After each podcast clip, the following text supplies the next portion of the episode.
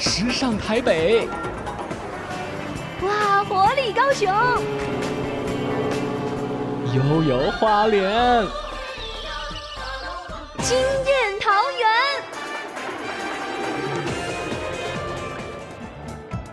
阿里山，日月潭，鹿港小镇，澎湖湾，美食不打烊，在在人情暖。台湾，感悟台湾。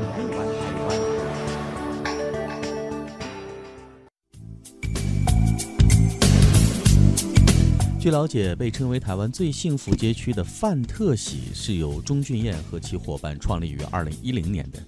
他们从建筑空间保留与改造、街坊邻居的观察对话、青年创业的引导与孵化开始，透过陪伴机制、地方产业衔接、社会价值寻找，逐步建立起一个街区可持续发展、共生共荣的生活聚落。在台湾，范特喜已经成为了一种生活方式。二零一三年到二零一六年期间，范特喜多次获得台湾文化经济奖项，其在营运模式的设计、旧街区建。筑改造和社会创新、创业育成等方向上的杰出贡献得到了肯定，在社会影响力和商业运营方向上树立了典范。在家传范特喜的一百种生活台湾文创设计展开幕式现场，野童工坊创始人的五十五岁的尤马，那身着台湾少数民族新娘服饰，以一首少数民族歌曲让人们眼前一亮。尤马表示，这次是他首次带着自己的作品走进这座古老与时尚交融的城市。那在今天行脚台湾单元，我们一起来收听记者雅萍对于台湾少数民族艺术家尤马的专访。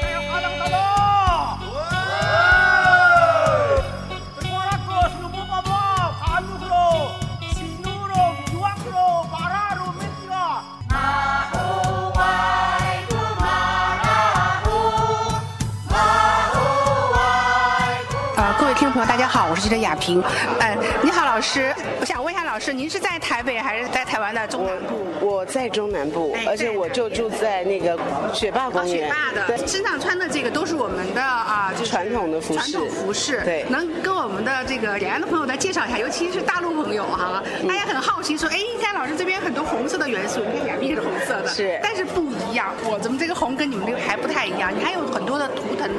因为太阳其实是在台湾的中北部以上的山区，我们是一个山居的民族，住在山里头，跟呃就是我们大陆的那个少数民族是一样的。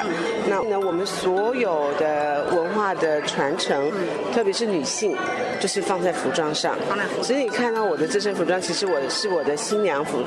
哦，就是新娘。对，织的话大概两个多月吧，还不包括就是从那个苎麻，然后染色，一直到把它。完成，对，所以它其实是对女性来讲的一个很大的考验，对。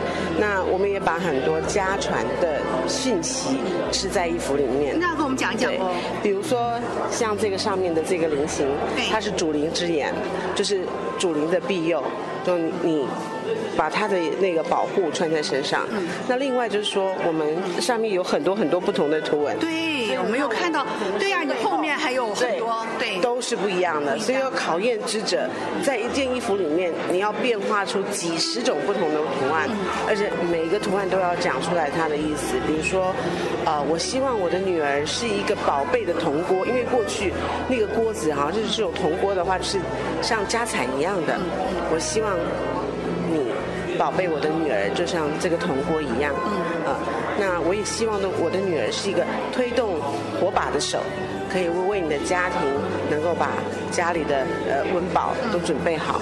我希望我的女儿是一个延续不断的火苗，嗯，那个延续你的那个家的的的那个呃，就是传传承。然后我也希望我的女儿就是有一个储旧。以前我们打小米啊什么储旧，就就织了一个储旧。我希望我的女儿能够让我的家能够温饱，能够持续繁衍，对，所以就把呃对于女儿的期待哦，就是借由织的这样的呃技术，把它源源不断的放注在她的生活跟她的传承里面，对。所以您的这个衣服，它其实是用您织的这个很精湛的工艺来来写文章啊。是的，就是也呃也不算文章，应该是说把对女儿的心意，把它心意全放在在上面上面，对，所以那这件衣服是妈妈来织的吗？妈妈跟女儿要一起要要共同来吃。要共同来做，对。大概需要多长时间啊？就就做这样。呃，做完一件衣服服装，如果日以继夜的话，就大概两个月的时间。两个月的时间。对对对，还不包括你之前的准备，对。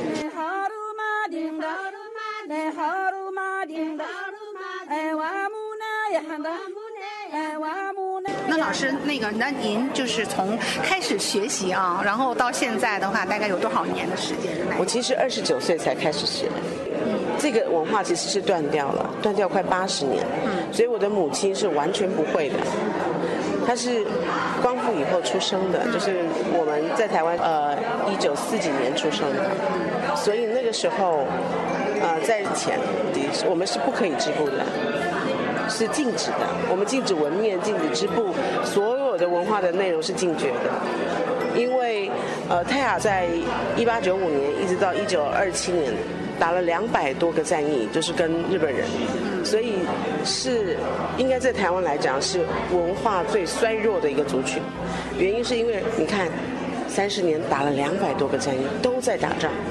所以打完了以后呢，日本人就会把这个族群做彻底的解散。嗯，对，所以我们有很多的部落，就像我的部落是很多敌对的家族住在一起的。你看你们就可以互相监视，我就不用对。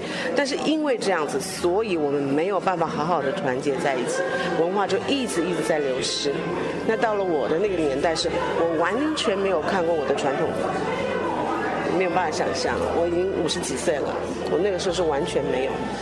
我的母亲也是，所以你看，两代的人，两代的人，七八十年的时间，跟自己的文化完全没有办法生活在一起，是一件很痛苦的事情。其实什么机缘一下让你们重新捡起来自己的这个传统？呃，其实我的父亲是湖南人，哦，我的母亲是泰雅人，嗯，因为这样子的关系，所以我会觉得，你看一个文化如果被灭绝到这种程度，那我们应该怎么样去认同自己的身份？那我就在想，如果我就征求我父亲的同意。其实我父亲是孙立人的参谋，对，孙立人将军的参谋。那时候到了台湾，其实他们那时候在大陆的时候已经是大学生了，觉得那一代的中国人非常有使命感，不管对于民族，对于国家。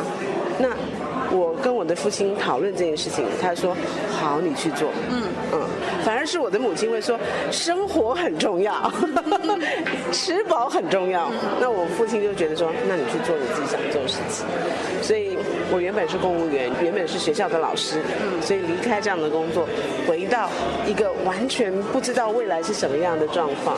对啊，所以。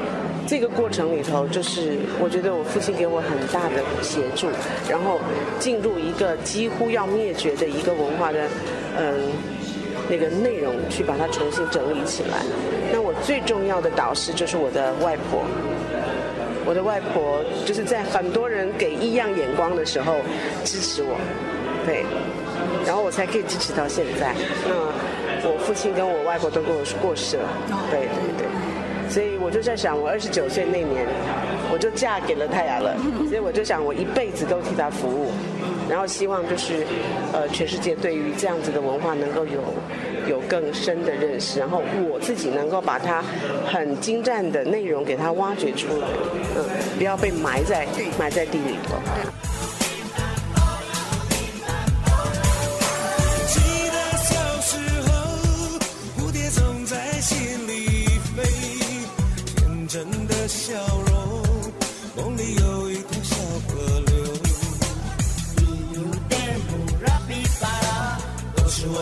朋友我们的家没有围墙也没有竹篱笆留着疲惫的如马车着奔涌的大道呀光棍的上好了总是忘了穿帮只回家。努力的干和我的他唱着要做我的伊娜总是带着满身的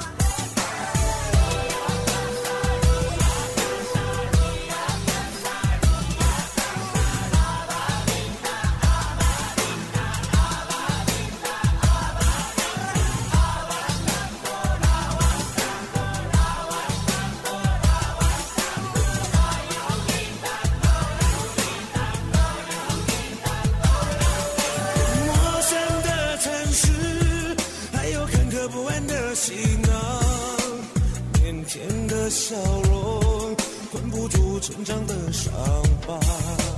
如泥瓦般带着他的梦，流浪飘荡在海洋。钢筋水泥都市丛林，围住了我的家。